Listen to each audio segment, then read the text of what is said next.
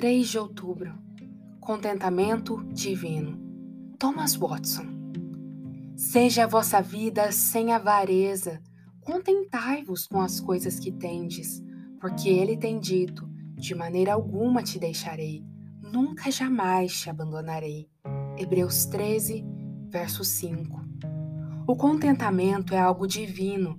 Passa a ser nosso não por aquisição, mas por infusão. É um enxerto da árvore da vida, implantado na alma pelo Espírito de Deus. É um fruto que não cresce no jardim da filosofia, mas tem origem celestial. É fácil observar que o contentamento está ligado à piedade e os dois se completam. De fato, grande fonte de lucro é a piedade com o contentamento. 1 Timóteo 6, verso 6. Quando o contentamento é uma consequência da piedade, ou concomitante, ou ambas as coisas, digo que é divino, para distingui-lo daquele contentamento que um homem de bons princípios é capaz de sentir. Aparentemente, os pagãos sentem esse contentamento, mas é apenas uma sombra e imagem dele. É berilo, não diamante verdadeiro. Um é polido, o outro é sagrado. Um baseia-se nos princípios da razão, o outro da religião. Um é apenas iluminado pela tocha da natureza, o outro é a lâmpada das escrituras.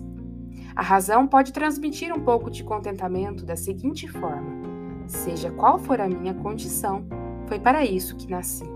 E se enfrento sofrimentos, esta é uma desventura universal. Todos têm sua cota de sofrimento. Então por que eu deveria me perturbar? A razão pode sugerir isso e, na verdade, pode ser restritivo.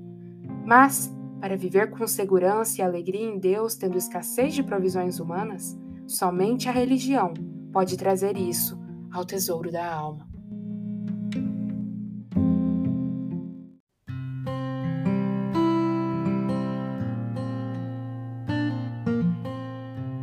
Você ouviu a leitura do devocional Dia a Dia com os Puritanos Ingleses, da editora Pão Diário, uma leitura que você encontra aqui no Devoção Diária.